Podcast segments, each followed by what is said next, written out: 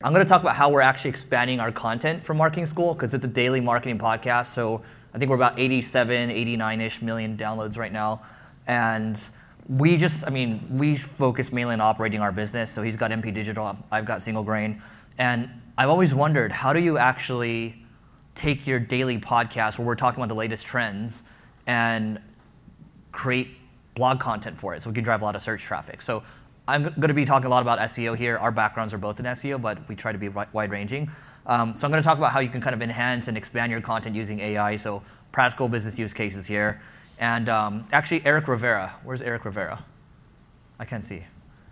He's in the back. Oh, in the back, over there, raising his hand. So you guys should talk to him later. He's super smart about this stuff. Um, but here's what we have going on right now. So I'm going to, let's see, let's start over here. So we're doing something called programmatic SEO, and this is not necessarily something that's new, but it's now available to people like you and me. So when I used to work at a company maybe like 12 years ago, I had an engineering team, I had a product team. We were, was, we're basically creating a lot of templated pages at scale, right? And what I'm trying to say here is that, for example, we're an ad agency, right? So we are creating hundreds, now thousands of pages that have the word, keyword agency in it now and it actually looks like it's solid content, right? So here's a good example right behind me. So Shopify CRO agency dedicated amplifying your e-commerce success, right? Um, and this is a template that we created. And this is the bottom of it. So you go down, we have sections where like a chat GPT AI, or sorry, API, we'll tie it in with the API, and it'll just create unique content for each section. And so now we're creating a lot of these pages that actually look good, and we have pretty good domain authority, and it works. And the little graph that I had over here, like this is a little experiment that we're starting to run, and it's starting to ramp up. And so I go to my team, I'm like, hey, how do we do like 100x more of this, right? And so when you have a graph going, starting to go up and to the right, why don't you just double down and bet more? And the cool thing is that each of these pages that I'm showing you right now, it'll cost you like a tenth of a penny if you're using ChatGPT 3.5. But if you're using ChatGPT 4, it'll cost you 30 cents. Still a pretty good price, right? So that's what we're doing. Our traffic's starting to ramp up there, and this is the programmatic piece. And so, for example, if you if you work in SaaS, it's like, well, what pages can you create? Let's say you're HubSpot, right? You would create Salesforce alternatives. That would be one that you'd go for.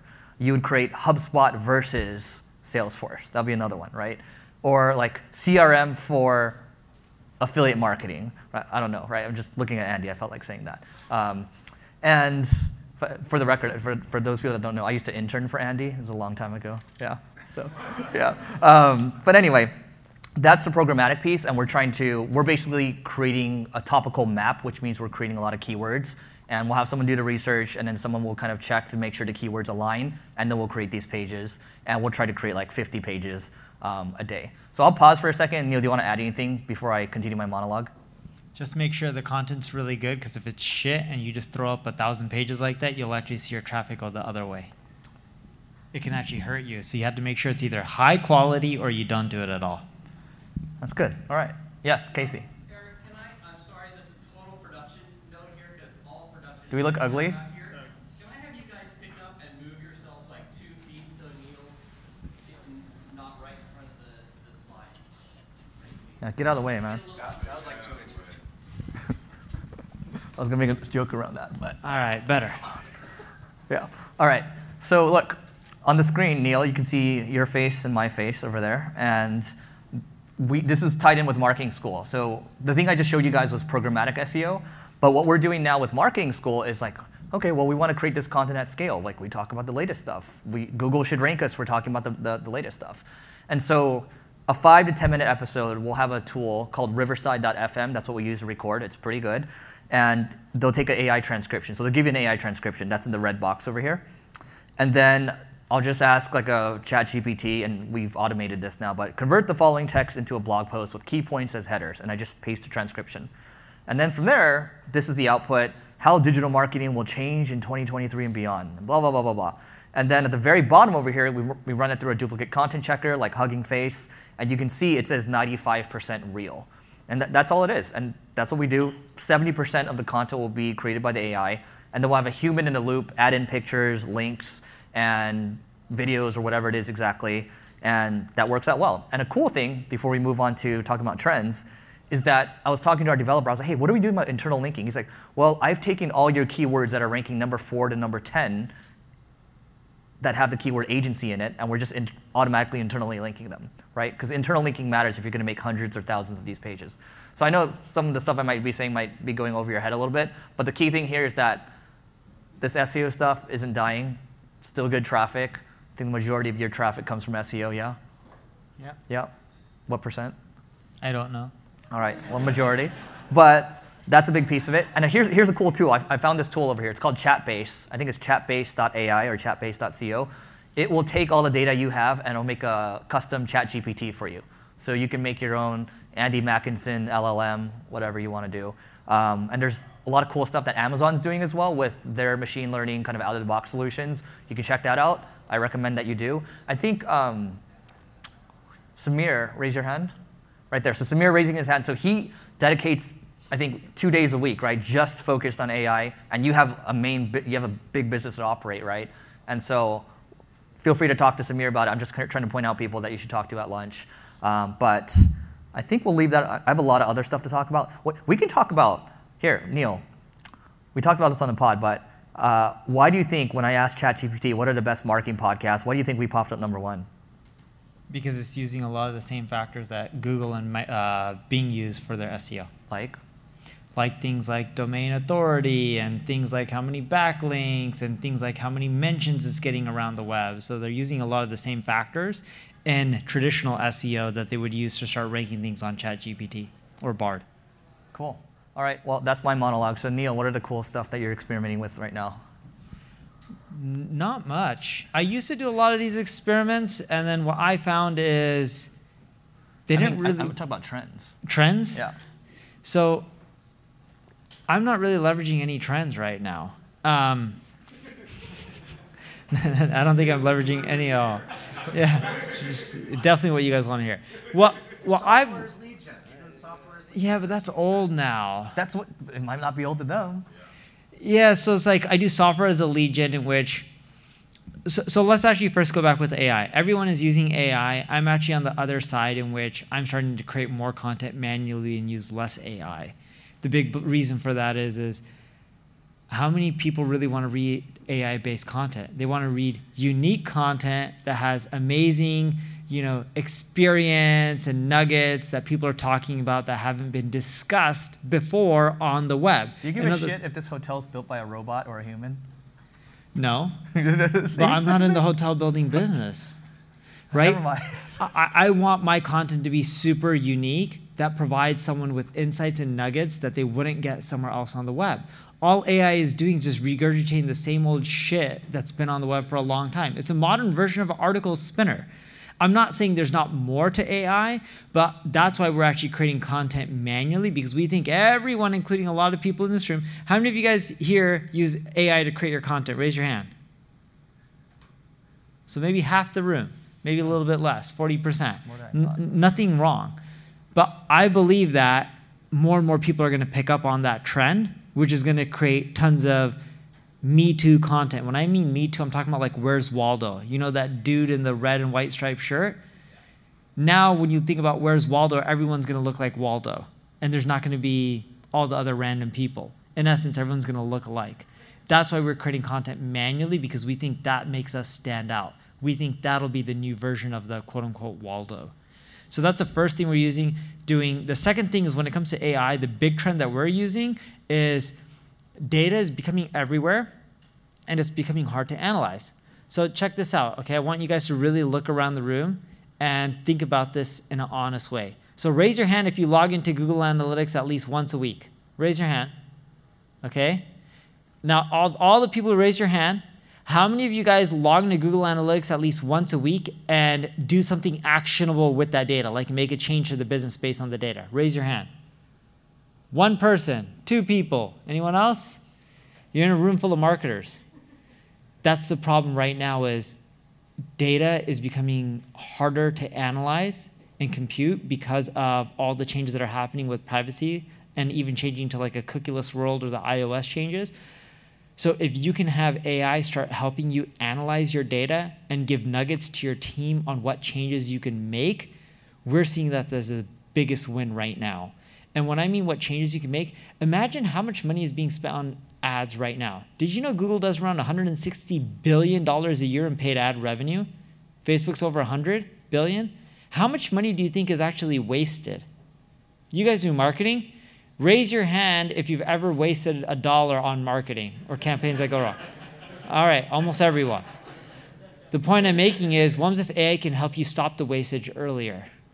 That's where it's useful. See, right now everyone wants to focus on AI and content generation. I could have gone to the ProBlogger job board and paid some dude in India 15 bucks to write my article anyways. Grammar may not be great, but still, 15 bucks, maybe 20, 30 bucks in the United States. Where's the real savings there? Oh, scale it up. Oh, you save 10, 20 grand. Whoop de doo. Oh, you're spending millions of dollars on paid ads. These few tweaks and insights just helped you save a half a million bucks a month. That's real savings. That's what we're starting to use AI for. Um, the other big trend, and still not too many people are on, this kick. How many of you guys focus your business just in the United States? Raise your hand. United States or Canada, because I know there's quite a bit of can- Canadian people. All right, majority. How many of you guys focus on outside the United States or Canada? Raise your hand. Few people. How many of you guys focus your business globally? Like more than 10 countries, at least. All right, maybe like 15, 20% of the room. That's where the big money opportunity is right now. If you look at any Fortune 1000 company, almost all of them are global. You make your money just by expanding to the rest of the world. It's the simplest thing in marketing. It's not competitive. People don't do it. I don't get why. To rank a website in Brazil is like 10 times easier than it is in the United States. To do paid ads in Brazil is 10 times easier than the United States, just less competition. You may not make as much, but you don't spend as much. The GDP in a lot of these countries are high. Go look at how much of Apple's revenue comes from the United States. If you start taking out the United States and China, they make a lot of revenue uh, from, they make very little amount of revenue from one country, but all those countries combined make up the majority of their revenue. It's all those little, you know, slices that really add up.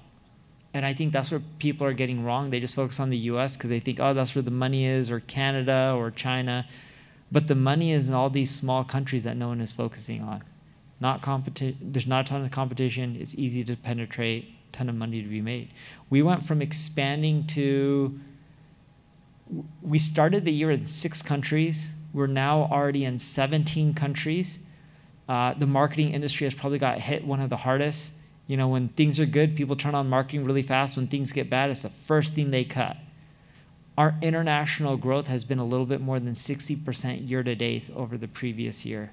Even in a terrible economy, we're growing like fire, you know, in all these other countries that no one cares about.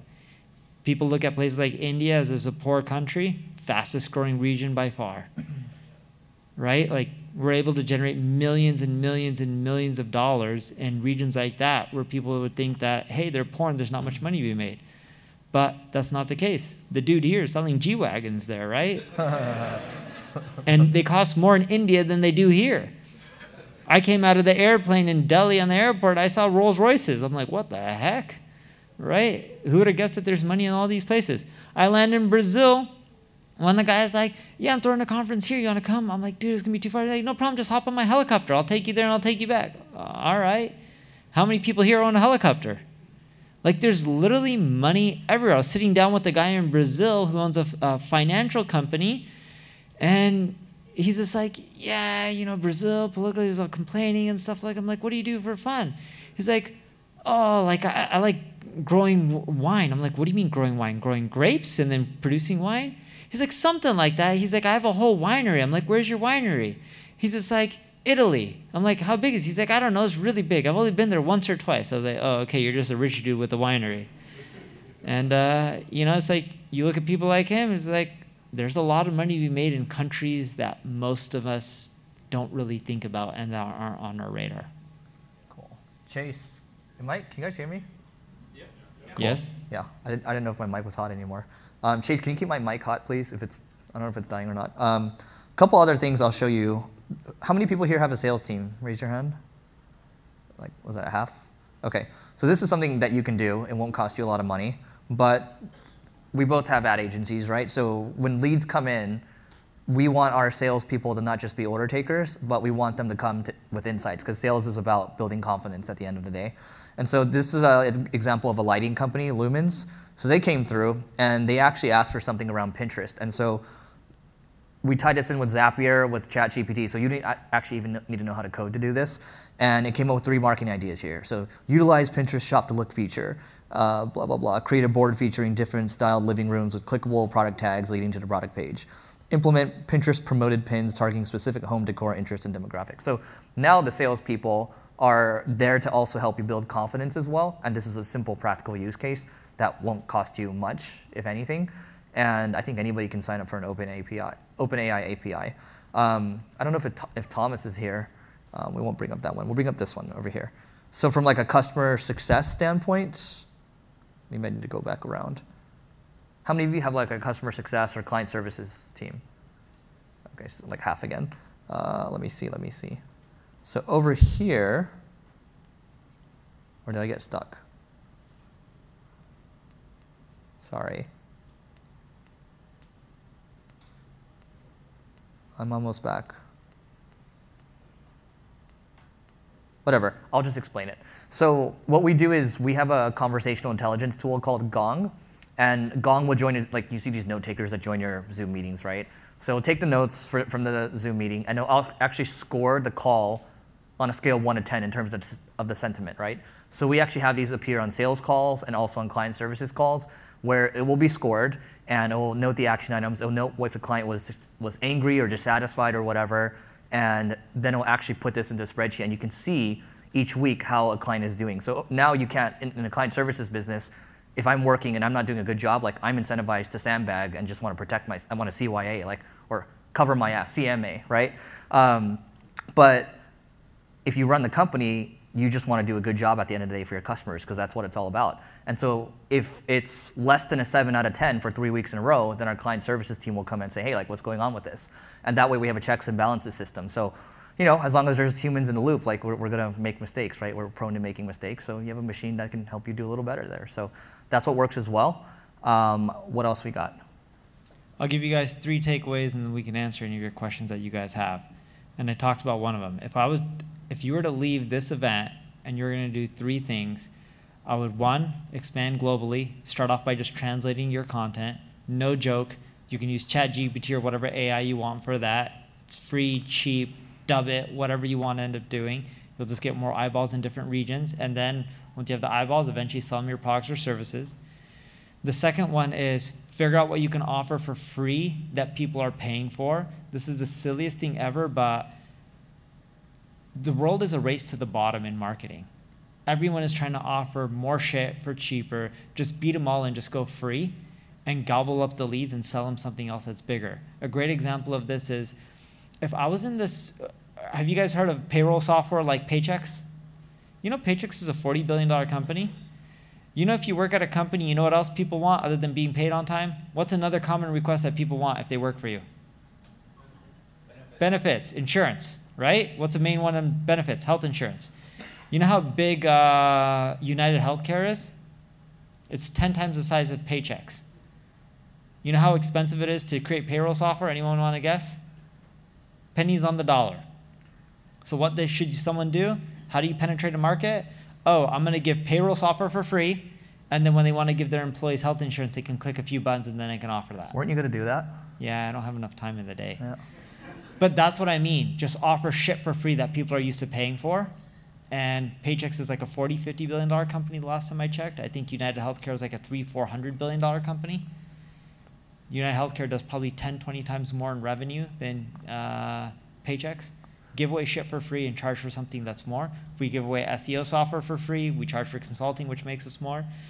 The third thing that I would tell you is uh, you got international expansion, you got giveaway shit for free, and the third thing is, is almost everyone in here, everyone in here has money. You guys don't need to figure shit out. The best way to grow is actually hire hire people who have already done it before. and the way you do that is you go to LinkedIn, you go see who's worked for at least two of your competitors. They need to have been promoted multiple times because everyone will tell you they're the best thing since sliced bread and they're going to change your business, but a bunch of it's a bullshit. But if a company that they work for promoted them multiple times, what does it mean? They're probably good. You guys agree with that? No one just gets promotions if they suck. But sometimes they do. So that's why you look for someone who's worked for two of your competitors. Because if they worked for two of your competitors and got promoted multiple times at both those competitors, what does it mean? They probably are good. And if they help them grow and they did that specific job that you're trying to solve at your company and you hire them, what do you think they're going to do for you? They did it twice, they'll probably be able to do it the third time successfully. Once could be luck, twice usually not, third time's a charm. That would be my advice for you guys. I'll leave with one more thing, and then we can throw this box around so you can start to raise your hand. Um, and I'll actually use you as an example too. So this whole concept of newsletters are coming back. So uh, you've seen one of our clients, Axios, they sold for about 553 million, and HubSpot, sorry, the Hustle, they sold to HubSpot for 27ish million or so. And then Morning Brew, they're also a newsletter. They sold for maybe 70 or 80 to Business Insider, and now they're already doing 70, 80 a year in revenue. I think at some point we'll probably have one of the co-founders of Morning Brew come to this thing, maybe next year. But um, I have a couple videos and we have a couple blog posts on newsletters, and we're just seeing the traffic go up and to the right now. It's because it's becoming interesting again. And so it, we've talked about the, on, on the pod the concept of a discovery engine. So a discovery engine might be like your short form, your TikToks or whatever. And your relationship engines might be your email list or YouTube long form or podcast where you can develop a deeper relationship. I mean, this is kind of a relationship engine as well. And so I, I just I've become I've become more and more intrigued by newsletters. We've always had one over the years, but we our main copywriter, to Neil's point, having a guy that's been there, done that. He used to work for a company called Agora, multi-billion-dollar publishing company, and um, he's just a really good copywriter. And so we're just like, how do we like create a much better newsletter now where it's like five to six times we're sending per week and we're just going to drive everything to that and then whatever we have in a newsletter it's just promoting our own product services we don't need to sell ads or anything like that and so i think the bar for a newsletter is really low and i mean at the end of the day it's, it's, it's a way to kind of ring the cash register whatever it is that you're selling. Neil how many times do you publish for your newsletter a week? Three? Three times. yeah so he, i mean he's been doing it consistently. He just doesn't talk about it much but he's been very consistent over, probably over the last 10 12 years yeah? Yeah. So it's, it's, it's a money drive and how big is your email, email list now I just scrubbed it today. So it was 1.5 something million. I just deleted 200,000 emails, but knowing my email provider, they'll delete 30,000 of it and they'll make me do it 10 times to scrub the list so that way they can keep, charging me more money. There you go. See, and he elects to pay. Um, one thing, Syed actually back there. Raise your hand, Syed. Um, so he, we were having a lunch the other day, and he was talking about. There's two tools here, right? Talking about dubbing and, and language translation. I don't, I don't, I don't think I've shown you this yet because Syed showed us, but it's Rask.ai, R-A-S-K, R, wait, R-A-S-K.ai, and then also Brask.ai with the B in front, and they will, like, let's say we're talking right here, they will dub it into Spanish, Hindi, Chinese, But how French, much money? Cheap. I think it's cheap. Syed, is it cheap? A dollar a minute. Oh, A minute. Ah. oh that's good. Yeah. I like a dollar a minute. Yeah. Yeah, for five hundred dollars, 500, 500 minutes. There we go. You can't negotiate at that scale? That's a lot of money.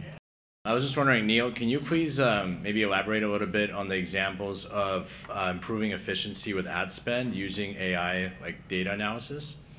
Yeah, sure. So when you run campaigns, some campaigns are profitable and some aren't. Some campaigns you're running that aren't profitable, you're doing it because of uh, uh, testing, right? So you can end up having boundaries and it can notify you on a daily basis which test campaigns aren't profitable and how it was day over day or week over week and you can see if it's improving you want to keep it on or cut it off or another thing that we're doing right now using ai is let's say if you're the company ibm you know how many people will bid on their own brand name for corporations? Not bidding on it can actually lose you traffic as well. So what we do is we're using AI to, uh, in real time, see who's bidding on the name, and it turns it on and off. So that way we're paying for the traffic when we should to just gobble up, make sure our competition doesn't get it, and then we're not paying for it when we shouldn't. And some of those things, like with some of our clients, it's saving them like 60 grand a month, just like on the brand name, which doesn't seem like a lot, but over a year, that's $720,000. You start doing that 10 times, you've saved over 7 million bucks with different types of tactics. Dude, you gotta throw it, man. That's why we bought it. Out of five. Um, Yeah, so I, I actually go the other way with the AI content. Um, Which we- way? I, I'm going on the- using it. He's going not using it. Yeah, I go the way of not using it, Uh-huh. and more of a comment. I'm just curious what you guys think. Is we're a management consulting firm, and we do this fractional CMO in a box type of engagements, and I found that creating more pillar content that's evergreen. Like I wrote my book, and people still jump on sales calls that have read the book. Um, or doing the podcasts, and I post content on LinkedIn that even I still to this day sometimes create. Um, and I found that that helps us separate ourselves in a, in a crowd of other agencies and people that provide services in this space. But there's a downside of that. It's, it's harder to scale that and get to certain volumes. But it also builds us like a loyal, loyal following that's willing to pay a premium price for the advice that we sell, where maybe we'd be selling a smaller retainer, but with the type of content we put out, we can charge like six figure or multi six figure engagements, and people are actually willing to pay for that. So I wanted to hear what you guys thought about that. I'm with you. I, I would do the same thing, even if it's harder, put more time and energy into it than just cranking out junk content from AI. I haven't seen anyone show me a really good example of AI just creating amazing content at scale that's really useful to humans that's not regurgitated. I mean, my response is it's not an or thing. I think it's an and thing. And the programmatic stuff, it's not like we're creating anything game changing, but it is providing use. Like it is helpful. Like we do do that, right? Um, so that's more. There's more search intent there.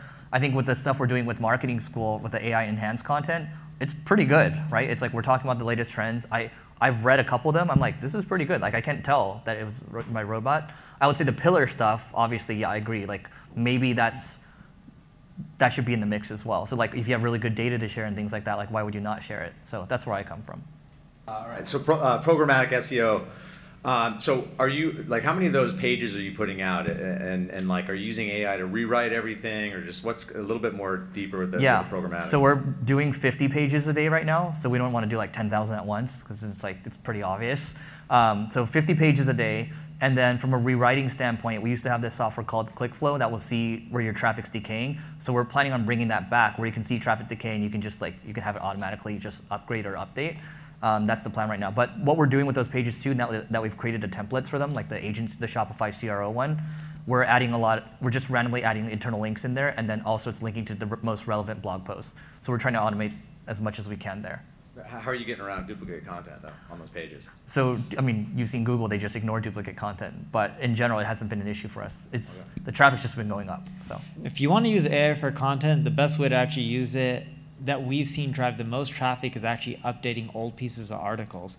If you ever done a search on Google and noticed that Wikipedia ranks for everything, yes, raise your hand. That should be everyone. Wikipedia literally does rank for everything. Mm-hmm. Do you want to know why they rank for everything? It's because their content is probably one of the most updated pieces of content on the web.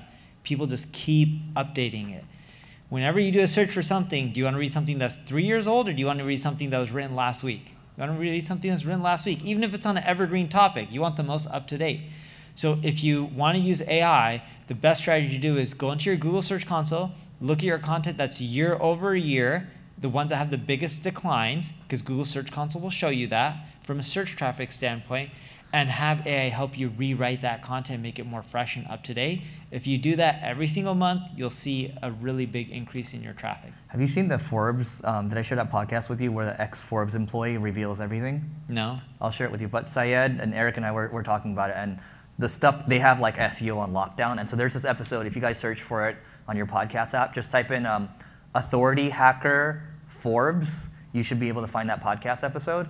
And literally, he shares all the secrets behind what they do because you know they crank a lot of affiliate revenue and they rank n- number one for a lot of things, right? So anyway, not much else I can share there. Um, who else has the ball or the box? Ooh. That's athletic. I played rugby. um, so I'm getting into the SEO game now too. Uh, thinking about, are you guys doing anything differently to rank for ChatGPT than you would to rank for Google? No, we found it to work almost identically as well. So think of it this way Bard is their version of ChatGPT, right?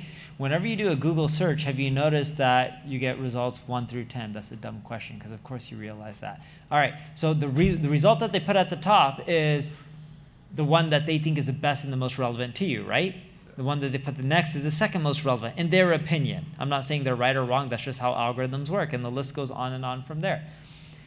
when ChatGPT and Bard are scraping, it's similar. So like when Bard's giving you a suggestion, they already think they know what was probably the best answer because their algorithms have already defined that this is the first site, it's the most relevant, people like it the most, the user metrics show one, the click-through rate, the bounce rate, the exit time, time on site, etc.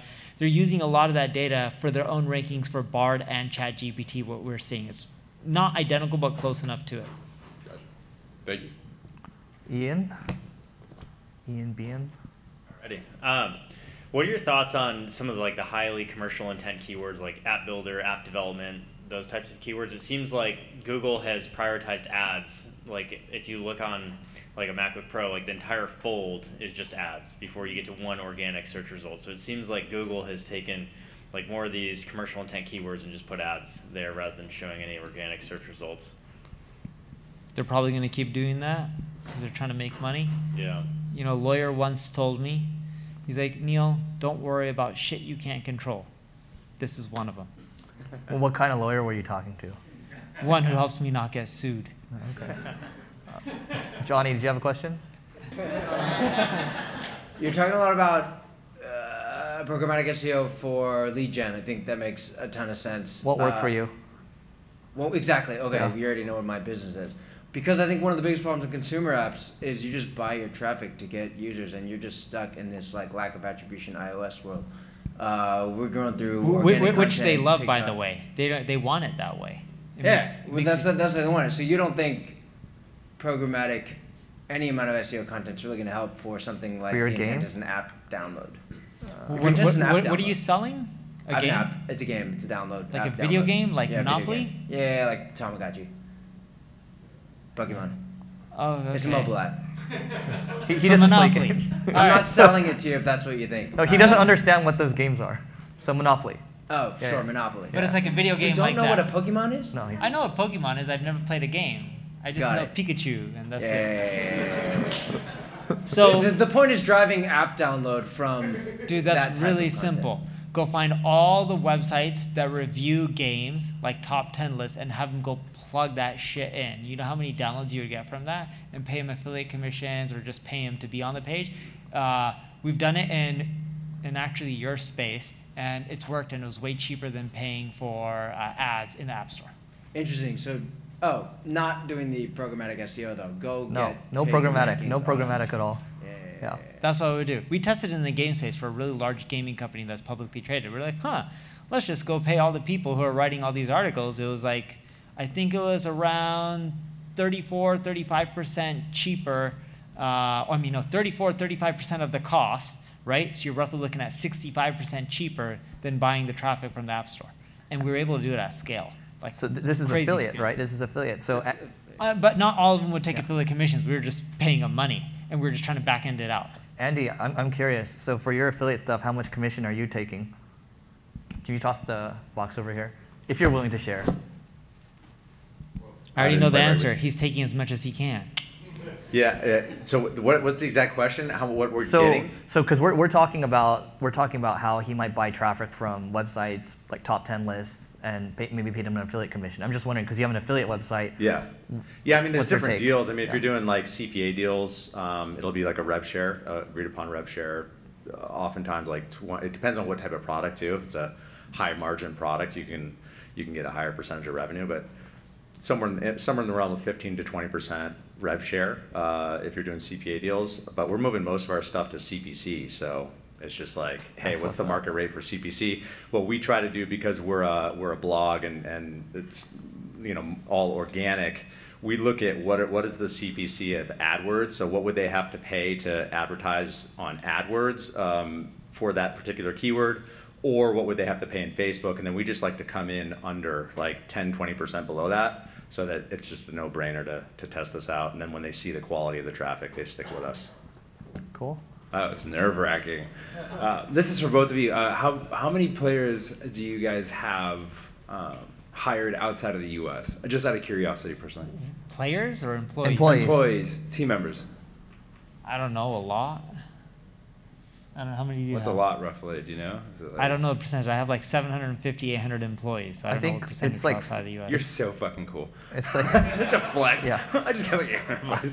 I don't have no, a flex. It's, it's not that. It's not that much in compared to like a Walmart or a Microsoft, but it's enough where I stop Yeah. counting. Well, you have to compare relative to this room. But anyway, 15, 15 to 20 for me. Cool. Yeah. And what do they? What do the majority do? Uh, design, development, social, like it's like execution work, not like my thinking is strategic should be probably onshore, and then executional work I could probably go offshore more. So I, I don't look at different countries as offshore, onshore. I have a bit of a different business model. I look at different countries as can they replicate what I'm doing in the United States or another region and just do it there. Because Yeah, every different. market, That's- that's every market has expansion, yeah. yeah, every market has revenue potential. You just hire for that region, from everything, a president to COO, etc. And you just rinse and repeat.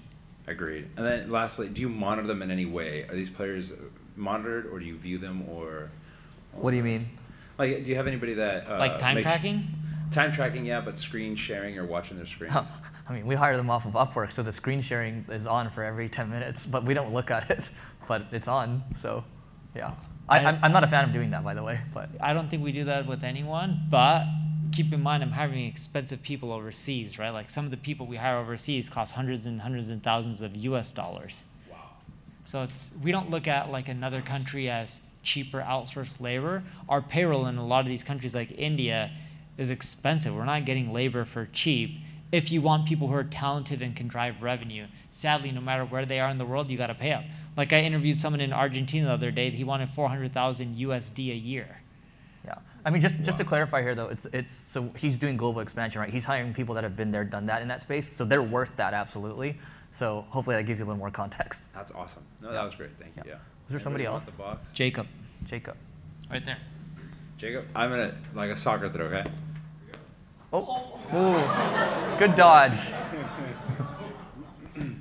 um, I guess just kind of general question written or focused more around written content in kind of a YM, YL regulated space.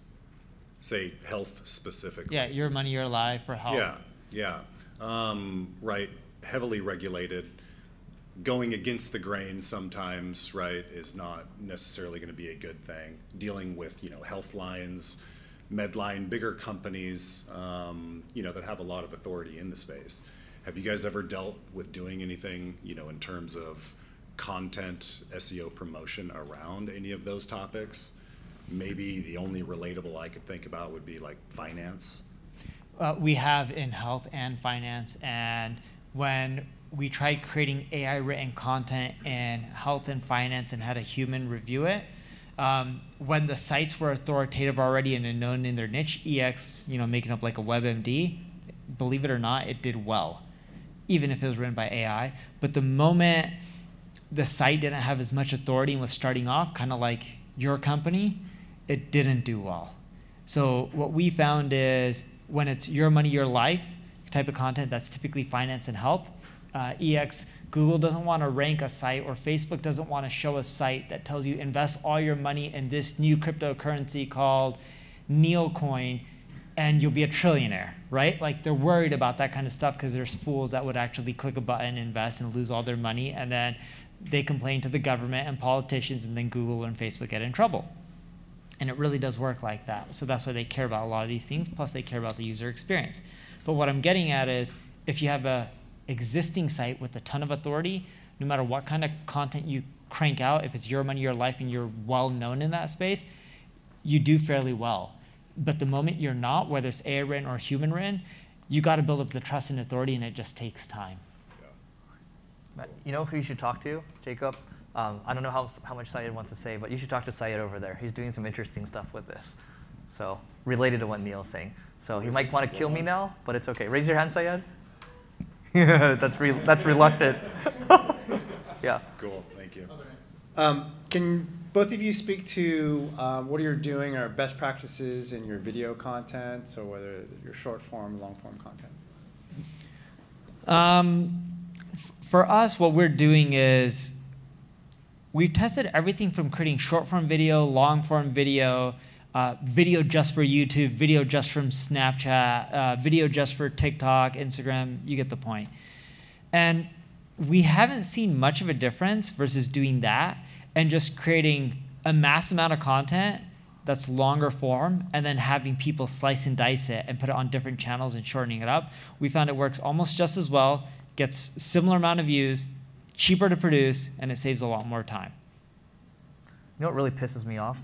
Um, I was telling I was telling Neil this. So we, we're recording. I don't know if we made this a show actually, but so I, I see George back there actually. So we were talking. So George's mastermind. I spoke at his mastermind last week, and there's a guy there. His name's Ken. And I, George, does he own like a couple billion in real estate? A couple hundred million?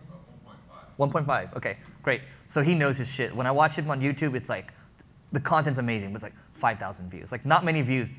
Like it should be getting way more views. But then you hear other people talking about business or buying businesses and all that, and um, they just are really good at the YouTube game, right? And they have like 12, you know, 15, 20 million views a month or whatever.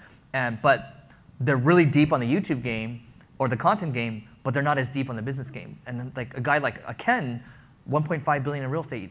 Why isn't this getting more views, right? And so it's like it's kind of like mismatched a little bit. So anyway, all I'm getting at is we, we did a podcast, um, I think on Sunday actually, and I was just like, Neil, dude, like the game is just it's so stupid. It's like you have to have a really good headline, a really good thumbnail, right?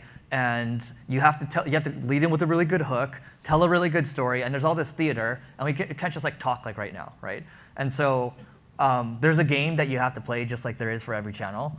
Um, I'm getting my team to play the game now, even though I'm annoyed that I have to play it. But um, check back on the Marketing School channel in a year, and you'll see us.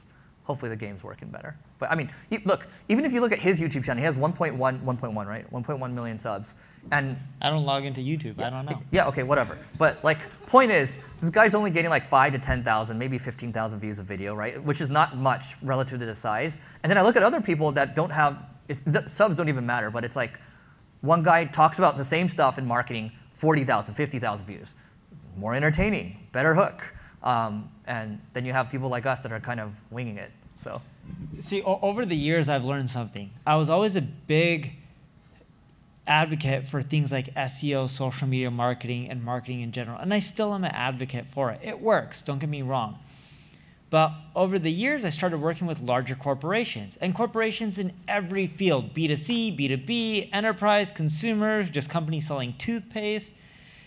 And I learned something that was really interesting over the years. No matter how much SEO you do or social media marketing you do, you only grow so much. That's not really where the revenue comes from. The revenue comes from all the shit that no one talks about that's not sexy, like partnerships and distribution deals. Like even for us, I've ranked for almost so many things on YouTube, uh, on YouTube and Google. You know how many big corporations I've gotten from that content? Very little. But on the flip side, just being in business for a long time and doing things like, hey, let me network with Forrester and Gartner who send out industry reports. It's like, oh, cool. Here's an RFP for $20 million. Here's another one for $42 million. Here's another one for $5 million. It's a lot of the shit that no one talks about that's not sexy that actually drives the revenue for a lot of these corporations. For that reason, I've spent less and less time on YouTube marketing, Instagram marketing, SEO, and I'm not saying they're not important. You should do them.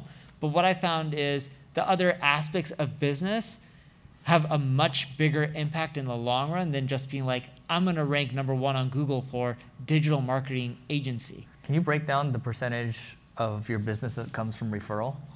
Uh, it's a little bit more than 70% now. Wow. It So was almost- 50% last time we talked about it. Almost all of our business is coming from referrals. We think it'll get into the 90 plus percentile.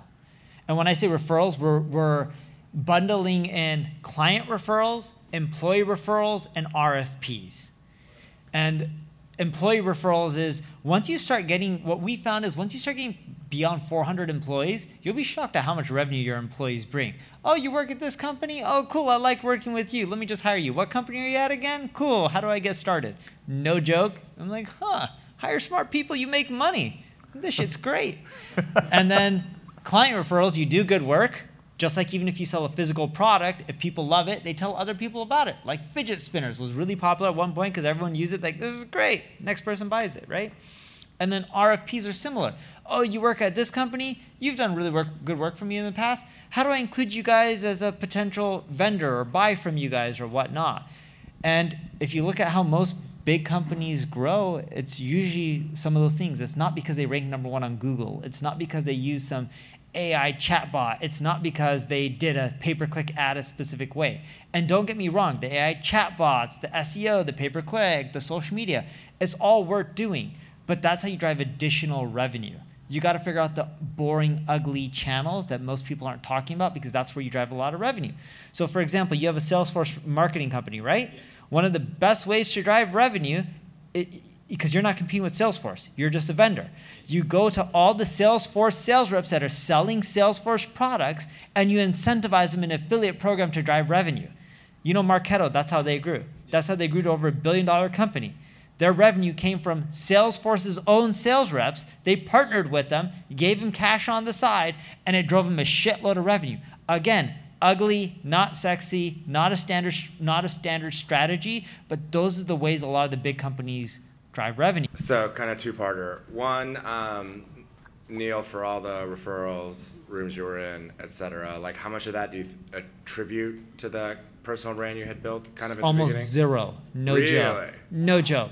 We'll talk to big companies. They'll be like, "We don't give a shit about Neil Patel." you know what they say, dude? We just did an RFP for a company that does around nine billion a year in profit, not revenue, profit. That's a lot of cash. You know what they said?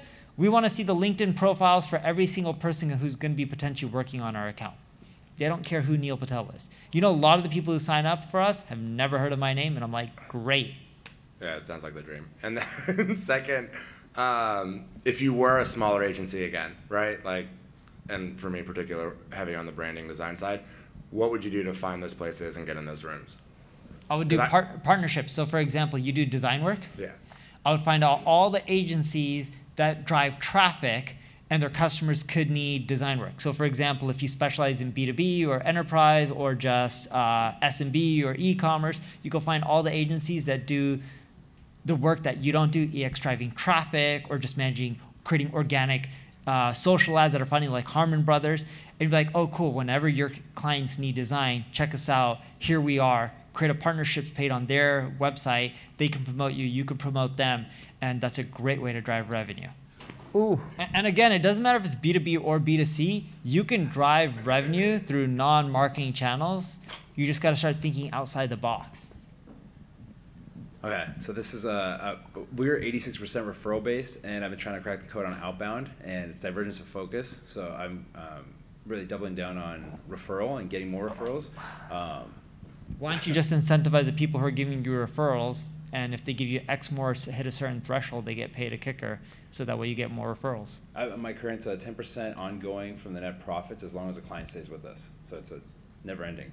Um, Is it highly profitable? uh, after about 10 to 15 uh, referrals, they pretty much get a free outsourced professional that's paid for. No, no, is it profitable for you? Yeah, yeah, yeah. So if you give, if someone gives you hundred dollars, you're paying out ten dollars. How much of that is profit? Uh, about $20 after. So you're left with twenty percent. Yeah. So what you should do is scale them up. You get five percent. If you hit X amount of referrals, you can get seven point five. Then you can get ten, and then you can get twelve point five. Scale them up. Incentivize them to keep driving you more and more. Are there any other creative methods that maybe I wouldn't ask ChatGPT that wouldn't come up with? For Yeah, here I'll, I'll. I'll give you a dopamine hit. Um, Yes. So that's what I'm here for. Um, so actually, one of our friends, um, David Hensel, who's not here, he have you heard of Clay.com? Okay, so check out Clay.com, and he, basically using that, he cut 60 of his salespeople, and basically what he does with it. This is more. You asked about outbound, since this is more outbound. You can. It will use ChatGPT. It'll come up with like you might have a list of prospects or partnerships people that you're looking to reach out to. They'll make a list of them, and then it'll make an automated kind of, um, hey, here's three bullet points that are unique to each prospect. Like you can send them out at scale, and there's a couple integrations. But just go check it out, Clay.com. I see you nodding your head. Maybe you use. You, do you use it a lot? I don't know. You don't know. Yeah, you're nodding your. Okay, good. You make me feel good. Great. So go check it out. Yeah, we've been using it, and actually, our salespeople have like, been like, "Oh, this is amazing," and they feel like they're like AI enhanced people now, which is good. So Are, are there any places or any strategies in particular for referrals that come that you already have in your ecosystem or going to past clients that works or anything that you give them kickers, incentives? How, how, how do you recruit them? Are you sending out an email blast saying, "Hey, we got a referral program" or anything like that? I jump on people with, on a call one by one and talk to them, just like, hey, what's up? Have you ever And thought about sending friends. an email blast? Have not. You should try that out. Yeah. Keep doing the one-on-one calls, but post on social media, do email blasts. Have you ever created the marketing material for people so that way it's easier for them to get referrals and they know what to push in the messaging and the copy and all that? Brilliant. So one uh, question was like, how do you retain the smart uh, employees kind of a thing? Everyone wants to start their own agency. So over the years, definitely we, we are behind like some of the bigger brands. And once they are in a position, uh, they either take the full time. So I, I make sure no one is on LinkedIn kind of a thing. And we are very, keep it very low scale kind All a few questions. One, you pay them well? A lot well. Okay. Two, do you offer equity plans in your organization? I mean, I didn't knew that I would grow this big. But, So- but you still can. So we, we do a few things equity, incentives, and profit sharing. You Mm-hmm. Combine those two things, they're part owners and they stick around much longer. I have nothing to add. Sure. Because oh, you have people in this room that work for you. No, because Oh. you said everything that's. no, it's because you, everything you said is right. Oh, okay. Yeah. We appreciate you joining us for this session of Marketing School. Be sure to rate, review, and subscribe to the show, and visit marketingschool.io for more resources based on today's topic, as well as access to more episodes that will help you find true marketing success. That's marketingschool.io. Until next time, class dismissed.